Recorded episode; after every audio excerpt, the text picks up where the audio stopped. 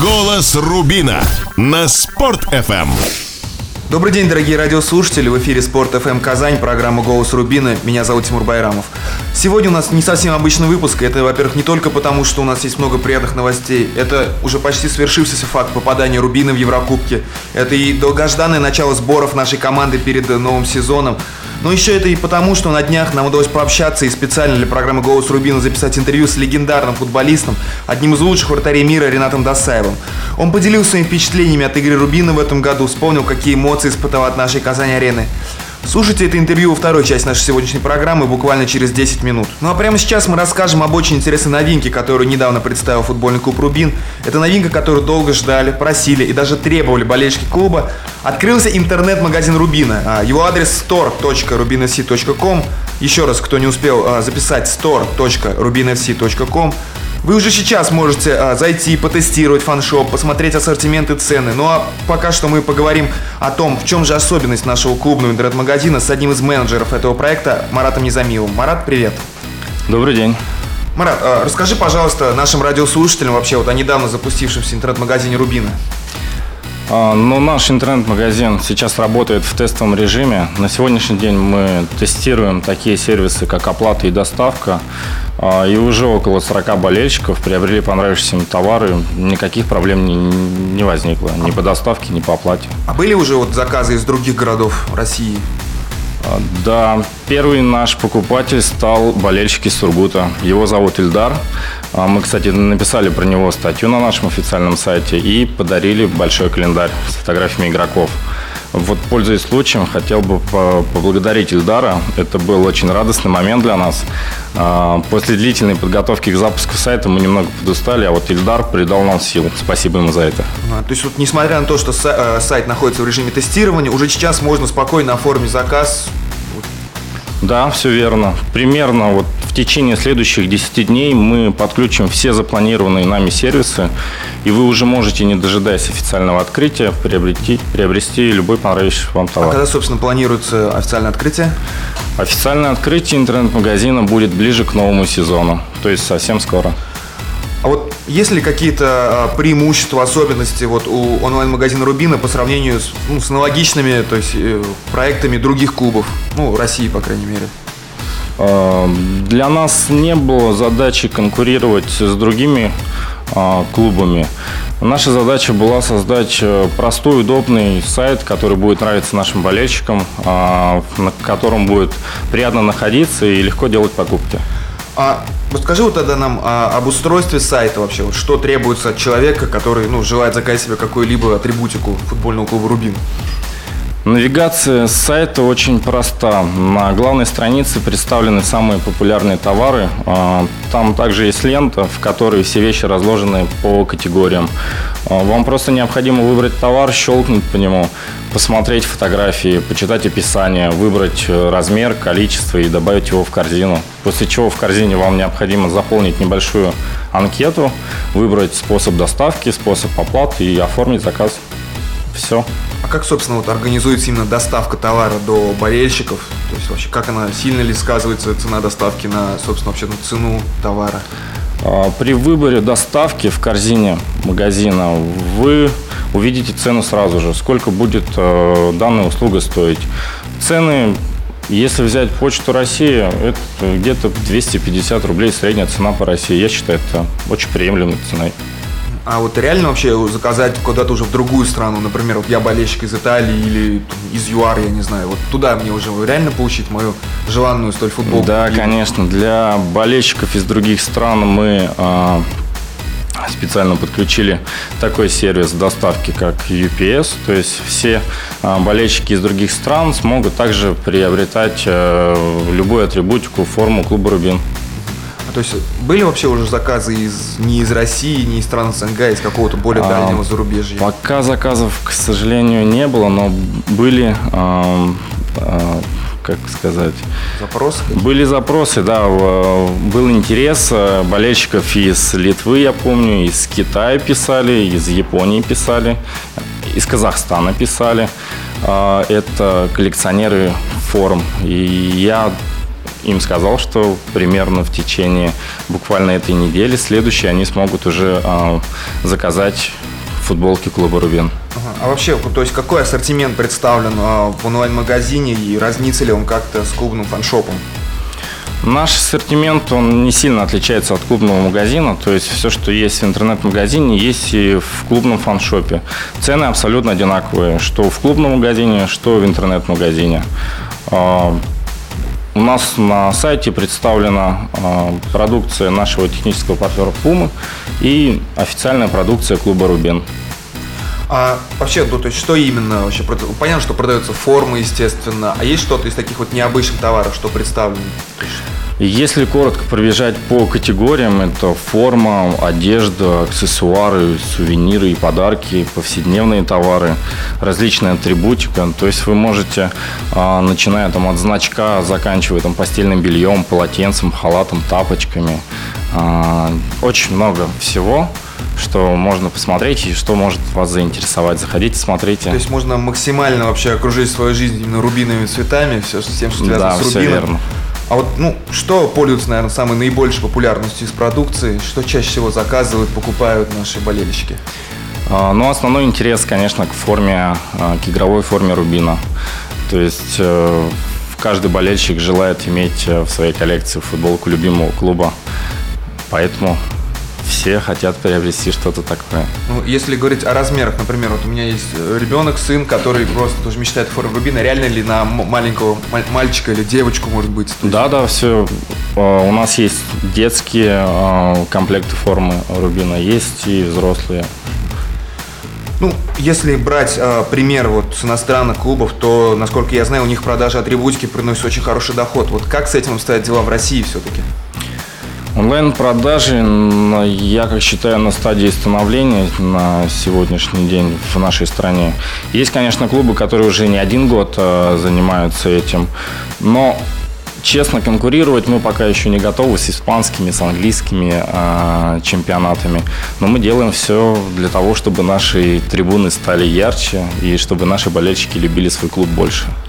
Я так понимаю, допустим, понятно, что интернет-магазин, реально ли через мобильные устройства, допустим, через смартфоны или какие-то еще, либо гаджеты, то есть пользуются услугами интернет-магазина?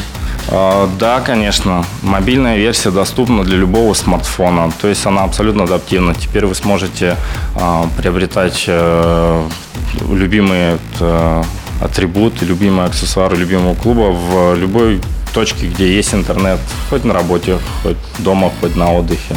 Какие вообще планы в ближайшее время именно развития интернет-магазина, возможно, расширение ассортимента, либо еще что-то? Расширение ассортимента неизбежно. Мы работаем в этом направлении, мы будем постоянно работать в этом направлении, потому что есть очень много людей, которые нам помогают в этом. И из дополнительных каких-то сервисов мы планируем ввести видеоролики по каждому товару, чтобы людям было удобно и было понятно, что они приобретут. Также будет улучшаться навигация нашего сайта. Мы будем постоянно дорабатывать и постоянно улучшать наш сайт. Я где-то слышал то, что естественно, можно купить нынешнюю форму футбольного клуба «Рубин», но, например, если я болельщик со стажем, и я просто мечтаю о той футболке, в которой команда играла, например, в 2003 году, когда она вышла в Премьер-лигу, то есть реально ли будет когда-нибудь, возможно, в ближайшее или не ближайшее время заказать какие-то ретро-футболки, так скажем? Да, я сам бы хотел, чтобы этот раздел поскорее появился в нашем интернет-магазине. Мы делаем все, что от нас требуется, чтобы это скорее воплотилось. Большое спасибо, Марат. Я напомню, что у нас в гостях был менеджер проекта онлайн-магазина футбольного клуба «Рубин» Марат Незамилов. Он рассказал нам много интересного о недавно открывшемся интернет-магазине «Рубина». Так что, если у вас до сих пор нет футболки или шарфа вашей любимой команды, можете смело заходить на сайт store.rubinfc.com. Ссылка на него также есть на нашем официальном сайте rubin-kazan.ru в разделе «Магазин» и заказать все, что вашей душе угодно. Спасибо, всех ждем. А теперь мы переходим к обещанному интервью с Ринатом Дасаевым. Легендарный вратарь на днях гостил в нашем городе, и мы рады представить вам запись интервью, которую он дал специально для программы «Голос Рубина». Слушайте сразу после небольшого перерыва. «Голос Рубина» на Спорт.ФМ. «Голос Рубина» на Спорт.ФМ. Здравствуйте, дорогие радиослушатели, в эфире Тимур Байрамов, это программа «Голос Рубина». Сегодня у нас в гостях поистине легендарная личность не только для отечественного, но и для мирового футбола. Я думаю, что хронометража нашей передачи явно не хватит, чтобы перечислить все его регалии и достижения, но, с вашего позволения, я назову лишь несколько из них. Это двукратный чемпион СССР, это бронзовый призер Олимпиады 1980 года, серебряный призер Чемпионата Европы 1988 года, а также лучший вратарь мира 1988 года Ринат Дасаев. Здравствуйте, Ринат Фазархманович. Добрый день. Ну, сразу первый вопрос. Вы татарин? Но как так же, что родились вы в Астрахани, а не в Казани или в каком-то другом городе, возможно, Татарстана? Ну, наверное, мои родители жили в Астрахани, поэтому, естественно, я родился в Астрахани. Вот. Я считаю себя истинным астраханцем. Вот. Но если говорить о Казани, то я с удовольствием всегда сюда приезжаю на все отклики, на все, в общем-то, на игры ветеранов. Вот, мне нравится сюда приезжать, потому что очень красивый город, очень доброжелательные люди. Вот, ну и, естественно, люди, которые увлекаются футболом, в общем-то, меня знают. Ну, собственно, давайте перейдем к футболу. Ну, при всем вашем большом количестве достижений, вы, бесспорно, один из лучших вратарей мира, но, насколько мне известно, изначально вы в детстве начали заниматься другим видом спорта сначала, так ведь? Я занимался плаванием вначале, да. А почему все-таки перешли на футбол? Ну, наверное, тут две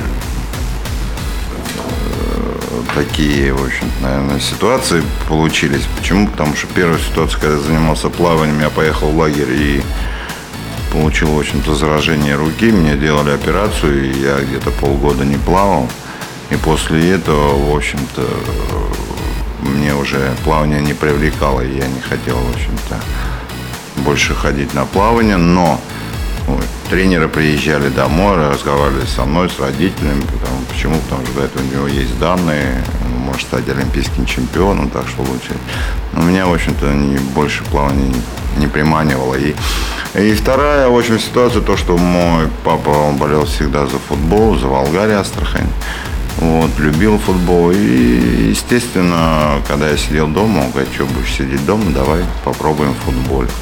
Ну, так вот мы пошли в секцию, записали меня в футбол, я начал. А сразу стали в ворота или уже немного позже? Нет, естественно, конечно, не сразу стал в ворота. Вначале я был как полевой игрок, там был щупленький, мяч не добивал.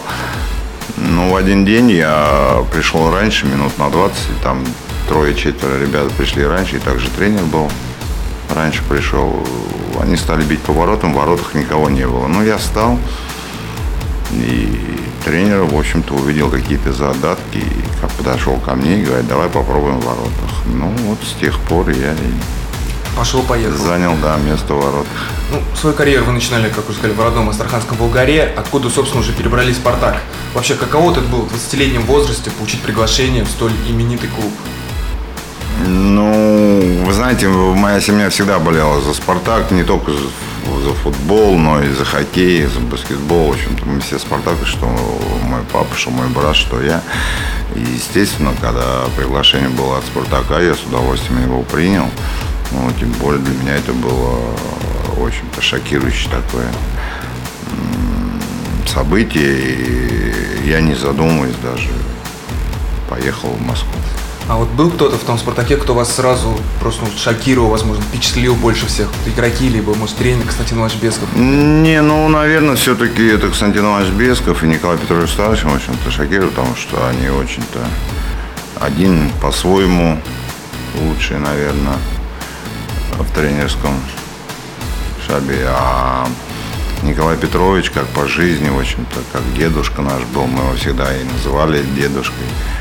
Вот, он всегда нам помогал по жизни и, естественно, по футболу, все делал нам, материальные проблемы решал, квартирные дела решал, так что меня они очень шокировали. Ну а если брать о команде, о ребятах, то в тот момент меня шокировало то, что такого коллектив был, но был он разрознен на две части. В общем, была часть Ловчева, часть Прохорова. И поэтому, ну, наверное, держались. Почему? Потому что все-таки были великие игроки, как Ловчев, как Прохоров там, и другие. Вот. И в первой лиге, в общем-то, заняли первое место и достойно вышли, в общем-то, в высшую лигу. Ну вот вы уже упомянули Николая Петровича Старцина. Я очень много читал, наслышал о том, что у него было прекрасное чувство юмора, очень много историй, рассказов с ним связано. Сами вот ничего не можете припомнить такого, рассказать нашим родителям? Ну, вы знаете, чтобы вспоминать, это очень долго надо вспоминать, потому что на протяжении 12 лет, когда я был, в общем-то, в «Спартаке», и все время был с Николаем Петровичем, с Бесковым, поэтому были очень большие истории, что с Бесковым, что со Старостиным. Вот. Естественно, Старостин знал все, он был очень-то умный человек и всегда нас собирал, рассказывал, наизусть знал Пушкина, знал Лермонтова, поэтому там, и стихотворения читал, и всякие, наверное, те нюансы по его жизни, когда складывались, он тоже нам рассказывал. Ну вот, когда вообще «Спартак», с номером вторым команды был Прохоров. Как вам, молодому парню, тогда еще удалось все-таки вытеснить его из состава и на долгое время? Ну, наверное, скорее всего, мое упорство. Когда я уезжал из Астрахани, тренер сказал, куда ты едешь, там Прохоров. Места не будет. Я говорю, но я сделаю все, чтобы, в общем-то, занять его место. И на самом деле, приехав в Москву, на всех тренировках я полностью отдавался для того, чтобы вот именно заиграть. Вот в 1979 году, если я ничего не путаю, вы дебютировали за сборную СССР. Нет, за сборную СССР, СССР, да. А уже в 80-м году завоевали с ней бронзовую медаль Московской Олимпиады. Вот стадион имени Ленина, нынешние Лужники, матч с ГДР полуфинальный. Почти что 100 тысяч зрителей на трибунах. Ну, вот нынешнему поколению футболистов, мне кажется, вообще его не понять, они даже себе не представляют, сколько это. Вот вам, какого бы вы играть при 100 тысячах людей, русских, которые своих на трибунах? Ну, знаете, во-первых, приятно играть, когда на стадионе аншлаг. И когда зрители, тем более дома, когда зрители болеют и подбадривают тебя, это очень приятно. Но мы играли на 2000-м стадионе, 200 тысяч, это на Маракане, вот, где я, наверное, когда я играл, я подсказывал ребятам, я свой голос не слышал, потому что на самом деле так они играли на барабанах, кричали и, в общем-то, болели за свою сборную, то, что вообще слышно ничего не было.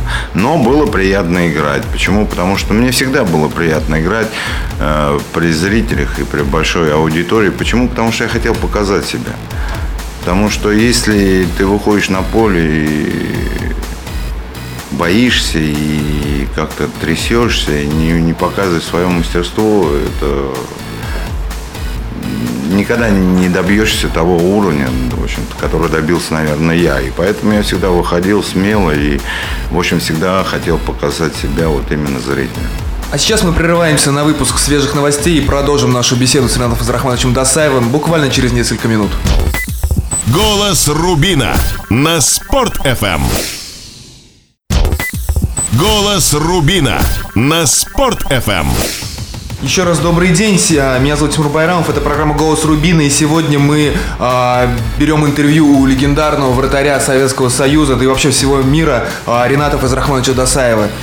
Ну вот, продолжая тему болельщиков, когда впервые вы услышали кричалку «От Москвы до Гималаев, король воздуха Дасаев»? Ну, вы знаете, болельщики вообще-то появились это в 1977 году еще, когда в первой лиге «Спартак» играл. Я как раз приехал, был на трибуне на «Локомотиве». Вот, смотрел игру «Спартак» и Нистру Кишинев. И вот тогда я увидел тех заядлых фанатов, болельщиков, которые играли. Мы проигрывали 2-0, но сумели вы потом 3-2 проигрывали и сумели вырвать победу 4-3. Тогда, конечно, было. А свою кричалку я услышал в 1978 году тоже на «Локомотиве», когда начал уже играть. Вот вы провели больше, чем 90 матчей сборной Советского Союза. Вот какой самый памятный матч остался вот навсегда в вашей памяти? Ну, знаете, этих матчей очень много. И вспоминать их. Каждый матч отдельно, он сам по-своему хорош, понимаете. И это, допустим, на чемпионате мира в 1982 году с командой Бразилии, когда мы, правда, проиграли 2-1, но мне памятно то, что мы играли хорошо, и я сыграл хорошо, и тогда на самом деле испанские болельщики аплодировали нам и увидели настоящий футбол, и русский, в общем-то, футбол. Вот. Ну, наверное, в чемпионате Европы с командой Голландии первый матч, когда мы выиграли 1-0 в группе. Вот, и я довольно-таки тоже хорошо сыграл, удачно сыграл. Ну и все чемпионаты Мексики с французами. Тот же 2-1, когда мы выиграли в 80-м году на Маракане 2-1, этот кубок увезли. Поэтому матчей очень много, и каждому он по-своему хорош. Ну, вот об одном матче вы же вспомнили, вот чемпионат Европы с 8 года, на групповой стадии голландцев обыгрываем, однако в финале, вот чего не хватило в финале, чтобы повторить? Ну, скорее всего, везения не хватило, это раз. Почему? Потому что и столько моментов было, и пенальти было, и мы не забили, Ну, голландцы практически там имели несколько моментов, но мы играли на равных, даже, может быть, лучше. Но, естественно, когда не забиваешь, в общем-то, естественно, выиграть очень тяжело. Поэтому, естественно, голландцы забили, а мы нет. Поэтому я считаю, что нам не повезло. Ну, не могу не задать этот вопрос. Вот гол Ван Бастена, это, наверное, самый красивый вами пропущенный мяч или все-таки нет? Ну, вы знаете, сейчас тоже забивают очень красивые мячи. Но тогда, естественно, Ван Бастен забил красивый мяч. Хотя его можно было взять, если бы... Понимаете, я всегда после игры анализирую, что я неправильно сделал и почему я пропустил. Моя мама правильно говорит, если пропустил, значит, ты виноват. Я говорю, как виноват? Я говорю, нет, если пропустил, виноват. И на самом деле, я когда задумался, в общем-то, наверное, когда пропускаешь, в общем, все-таки вратарь, какая-то вина есть. Почему? Потому что там позицию неправильно занял, то неправильно прыгнул, то и не подсказал, то еще что-то. Поэтому, естественно, этот гол Ван Бастена можно было, наверное, тоже отразить. Хотя очень тяжелый был мяч, и он по такой дуге пошел, очень невероятный. Вот. Ну, футбол есть футбол, и футбол прекрасен тем, что вот именно забиваются такие голы, и непредсказуемые матчи бывают. Ну, вот карьеру свою уже футбольную вы завершали в Испании, в Севилье. Почему именно Севилья? Почему, может быть, более именитые клубы не звали или что? Почему? Нет, были приглашения в другие клубы. Был Атлетико Мадрид, там другие из Англии были, но тогда все решали деньги, понимаете? И поэтому Севилья давала за меня 2 миллиона, а другие меньше. И поэтому, естественно... Выбирал государство. Да, ну, поговорили, со мной разговаривали, и, в общем-то, решили и остановились на Севилье, на Испании. Ну, я узнаю такой этап вашей биографии, тоже, когда вы закончили играть и не хотели возвращаться в Испанию, думая, что о вас в России все забыли. Как вообще вот вы могли об этом подумать, потому что я не представляю, чтобы можно было забыть о Ринате Дасаеве. Нет, но такие мысли были. Почему? Потому что, на самом деле, прожить 10 лет в Испании... И практически не, ну там пару раз приезжал, вот, поначалу, а потом не приезжал, естественно, можно было забыть. Могли забыть, поэтому мысли такие были, но когда я приехал, и когда первый раз поехал за ветеранов играть в Оренбург, и когда там на руках меня носили и бросали, естественно, я понял, что меня не забыли, а наоборот помню. За ветеранов до сих пор играете? Да, когда у меня возможность есть, я, естественно, играю за ветеранов. Так вот, даже просто вот я порой наблюдаю матч ветеранов, мне кажется, что они вполне себе могли бы даже в настоящем, в профессиональном футболе вернуться и не испортили бы картину. Ну, не, ну вы немножко... Может быть, чуть помоложе, конечно. Если были немножко помоложе, 20 лет, если бы скинуть, еще можно было. А сейчас, в общем-то, конечно, тяжело. Мы играем как можем, хотим показывать тот футбол для зрителей, чтобы и зрителям было интересно, потому что зрители запомнили нас как... на самом деле, как и великих игроков. Поэтому, естественно, выходя на поле даже за ветеранов, у меня, в общем-то, внутри все кипит. И, естественно, я не хочу, там, допустим, пропускать голы или проигрывать. И, естественно, хочу уходить и также показывать хороший футбол, хорошую свою игру для зрителей. Вообще вот у нынешней сборной России, ну не важно нынешняя, может быть, перспектива, вообще есть хоть шанс хоть чуть-чуть приблизиться вот к тем же высотам, которых покоряла сборная вот Советского Союза именно? Ну, вы знаете, тут трудно, не трудно сказать, тут есть свои, в общем-то, нюансы. Почему? Потому что тогда, когда играли мы у нас почти у нас иностранцев не было, играли все свои, потому что выбор был очень большой игроков сборной, понимаете? Вот. Многие даже не попадали в сборную, хотя достойны были. Вот. Ну да, сейчас мы выбираем то, что есть. Вот есть у нас эти, вот Капеллы берет, а больше нету. Понимаете как? И поэтому я считаю, что нужно делать лимит. Если мы не сделаем лимит, мы так и будем все ковыряться. Ну вот к разговору о том, что выбирать приходится того, что есть. Вот Чернов дебютировал за сборную, сыграл 2 матча. Я считаю, что это неправильно. Ну как можно игрока, в общем-то, брать здесь с дубля, который играет с дубля, не играл ни одной игры за основной состав, без опыта, без всего, конечно, это неправильно.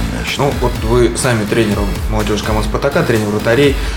Все знают, что у «Спартака» отличная академия, прекрасная, много воспитанников играют, в том числе и в Премьер-лиге, возможно, в других командах. Вообще, вот есть там ребята, которых также, вот, ну, как Чернова, могли бы бросить в бой уже сейчас? Вот, без какого-то опыта? Есть ребята талантливые, и их, вот, допустим, Якин бросал, и того же Кротова, и того же Давыдова. Есть и другие ребята будут тоже талантливые, понимаете как. Вот. Но это все единицы, понимаете. 1-2. Поэтому я еще говорю, что надо делать лимит. Потому что если лимит мы не сделаем, то неинтересно будет, не наш чемпионат неинтересен, тем более плохо будет для сборной. Ну вот вы сами вместе с Георгием Ярцевым более 10 лет назад тренировали сборную России. Вот чем та сборная России отличалась от нынешней? Ну, во-первых, там, когда мы были, был лимит, были игроки более высокого класса. И выбор был больше, понимаете. Мы выбирали, в общем-то, сильнейших. Те, которые, допустим, тот же Мостовой, допустим, тот же, там, которые играли за рубежом, мы приглашали. Почему? Потому что это нормально. Вот. Поэтому выбор у нас был больше. Естественно, ну, всегда говорится так. Допустим, когда проигрывает, всегда проигрывает тренер. Выигрывает команда, проигрывает тренер. Поэтому, естественно, тут зависит и от тренера, и от игроков. Ну, вот на Евро 2004 года в составе нашей сборной был Роман Шаронов, защитник казанского «Рубина». Вспомните такого игрока? Что вот можете его носить? Он у нас был в сборной, да. Был хороший, добротный такой защитник. Но сейчас он уже в возрасте, естественно, конечно. Закончил карьеру, да? Ну, да. Ну, вот буквально не так давно матч Казахстан, допустим, будет такой рекорд установлен, что впервые 5 игроков «Рубина» казанского вышли одновременно на поле. Собственно, вопрос и про «Рубин». Как вообще вот вам команда Рената Белединова вообще, может быть, вот, минувший сезон, как вот оцените со стороны? Я считаю, что сезон был очень положительный. Я считаю, что, наверное, все-таки этот сезон на 5 прошел «Рубин». Показывал довольно-таки хорошие игры и интересный футбол. И зрители полюбили этот футбол. Плюс мне что понравилось, что он не боялся Белединов выпускать вот именно молодых игроков из «Рубина». И это давало, наверное, ему преимущество. Он еще раз доказал, что у нас есть игроки, которые могут играть. И то, что они попали на Европу, я считаю, что для них это заслуга. Ну, вот. Естественно, на Европе будет немножко посложнее, чем в нашем чемпионате. Поэтому тут надо думать. Для того, чтобы сыграть, наверное, все-таки хорошо. Одной молодежи мало, поэтому нужно, чтобы и ветераны тоже подтянулись и были на высоком уровне. А сейчас снова в эфире будут новости. Не переключайтесь, мы совсем скоро вернемся и продолжим наш разговор с легендой футбола Ринатом Дасаевым. Голос Рубина на Спорт.ФМ. Голос Рубина на Спорт.ФМ. Напоминаем, что у микрофона Тимур Байрамов, это программа «Голос Рубина», и прямо напротив меня сидит легендарный вратарь Ринат Дасаев, с кем мы, собственно, сейчас и продолжим нашу беседу. Ну вот кто, допустим, из игроков «Рубина» вам наиболее запомнился, может, удивил, просто о нем даже не слышали? Не, ну, Портнягин нам очень... Канунников, левый защитник Набиуллин. Довольно-таки неплохие игроки, поэтому, естественно, не зря их в сборную вызывают, правильно же? Ну, может быть, помните, не помните, вот в матче первого тура молодежного первенства, когда Рубин играл с «Спартаком», один из голов вам забил парень после сольного прохода. Так. Его звали Лизат Ахметов, собственного зовут, который вообще 16 лет дебютировал. Вот. Не рано ли вообще, на самом деле, вот в таком возрасте все-таки дебютировать? Дебютировать? Вот я думаю, что не рано. Если игрок способный, и талантливый, и физически готов, почему бы не играть? Можно и в 16, в 15 выпускать. Ну, вообще вот... Я, вон, допустим, тоже начал играть, допустим, в 17 лет за «Волгарь Астрахань». Меня Получилась такая ситуация, меня поставили, я в 17 лет тоже играл в Баракане. 17-16 лет это одно и то же практически. А вообще, ну вот реально при таких же раскладах, вот, ну, с основной ставкой на молодежь, возможно, хотя бы в рамках России бороться вот условно «Зенитом» за чемпионство, например. Понимаете, вот немножко тут надо как-то варьировать и молодежь, и ветеранов, потому что одной молодежи никуда не выйдешь.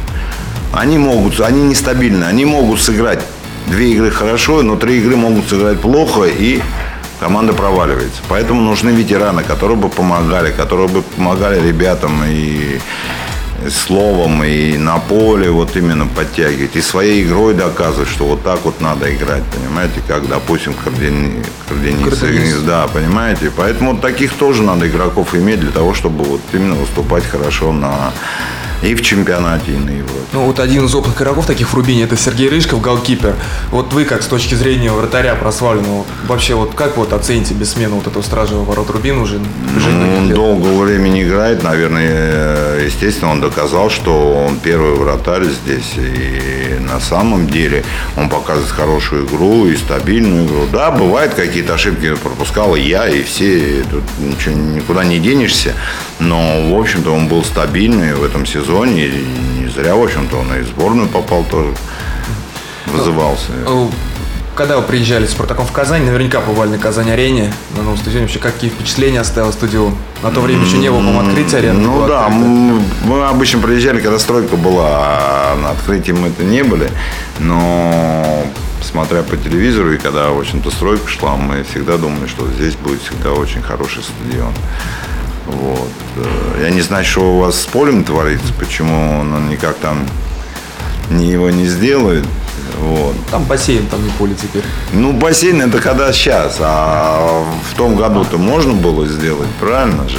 Хотя бы Рубин, чтобы поиграл. И играли они, правильно же? Успешно довольно-таки. Довольно-таки успешно, поэтому... Вот если сравнивать Казань-арену и открытие арены, вот, ну, атрофироваться от того, что Спартак. Они два стадиона очень прекрасных. Очень прекрасных. И что Спартак стадион открытия, и что Казань арена. Они очень-очень стадионы, очень удобные. И мне очень приятно, допустим, вот и когда мы перед открытием нашего стадиона мы играли с ветеранами, и нам приятно было, что зрители близко и, в общем-то, английской, да, как английской дает, в общем-то, больше эмоций, больше, в общем-то, энергии для игроков. Ну, как вот вам кажется, на популяризацию футбола именно вот в России открытие таких стадионов, ну, сильно повлияет? Конечно, повлияет сильно. Комфорт? Если каждая команда в премьер-лиге будет иметь свой стадион, это и плюс академию, это, естественно, большой плюс для нашего футбола. Ну, вот ходит мнение, то, что именно ради комфорта многие зрители ходят на такие стадионы. Ну, вот раньше, например, вообще чуть ли не на бетоне на голову сидели люди. Или раньше все-таки были другие какие-то...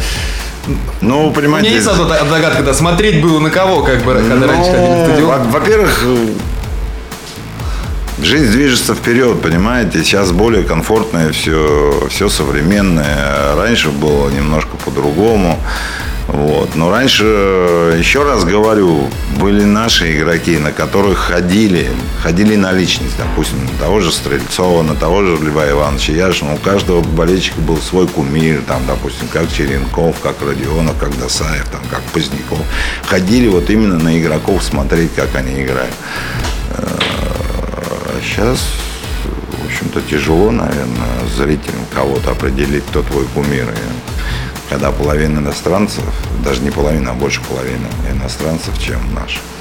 Вообще, вот, ну, вот современный футбол, он в целом сильно отличается от футбола, ну, вот 80-х, например, который играли вы? Ну, может быть, да, я не сказал, что он сильно отличается.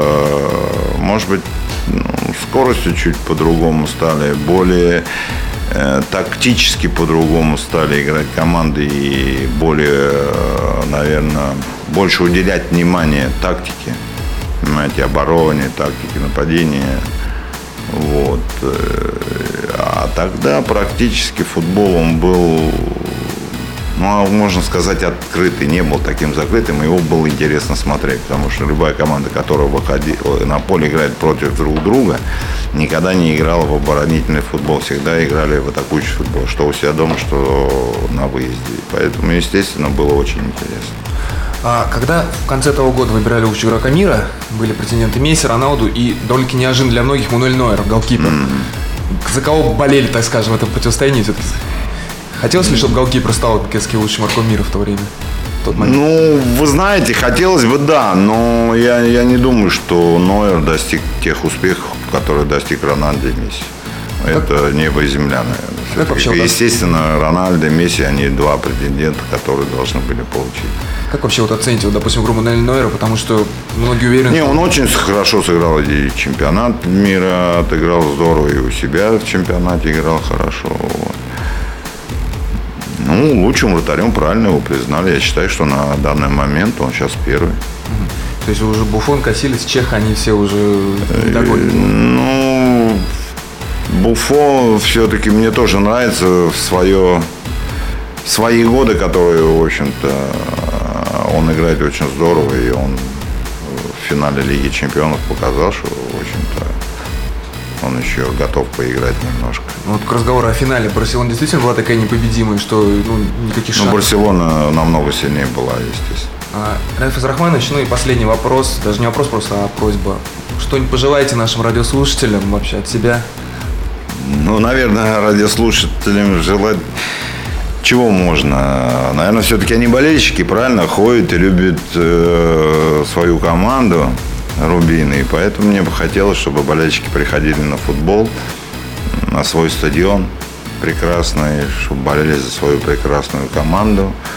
Вот. И на самом деле, чтобы в Казани продвигалась вот именно молодежь, потому что на самом деле это... тот путь, к которому должны мы стремиться. Большое спасибо, Райф Израхманович. Напомню, что сегодня в гостях у программы «Голос Рубина» была поистине легенда футбола. Это был лучший вратарь мира 1988 года Ринат Дасаев. Ну что, я с вами прощаюсь. С вами была программа «Голос Рубина» и я, Тимур Байрамов. До свидания, до новых встреч. До свидания. «Голос Рубина» на Спорт.ФМ.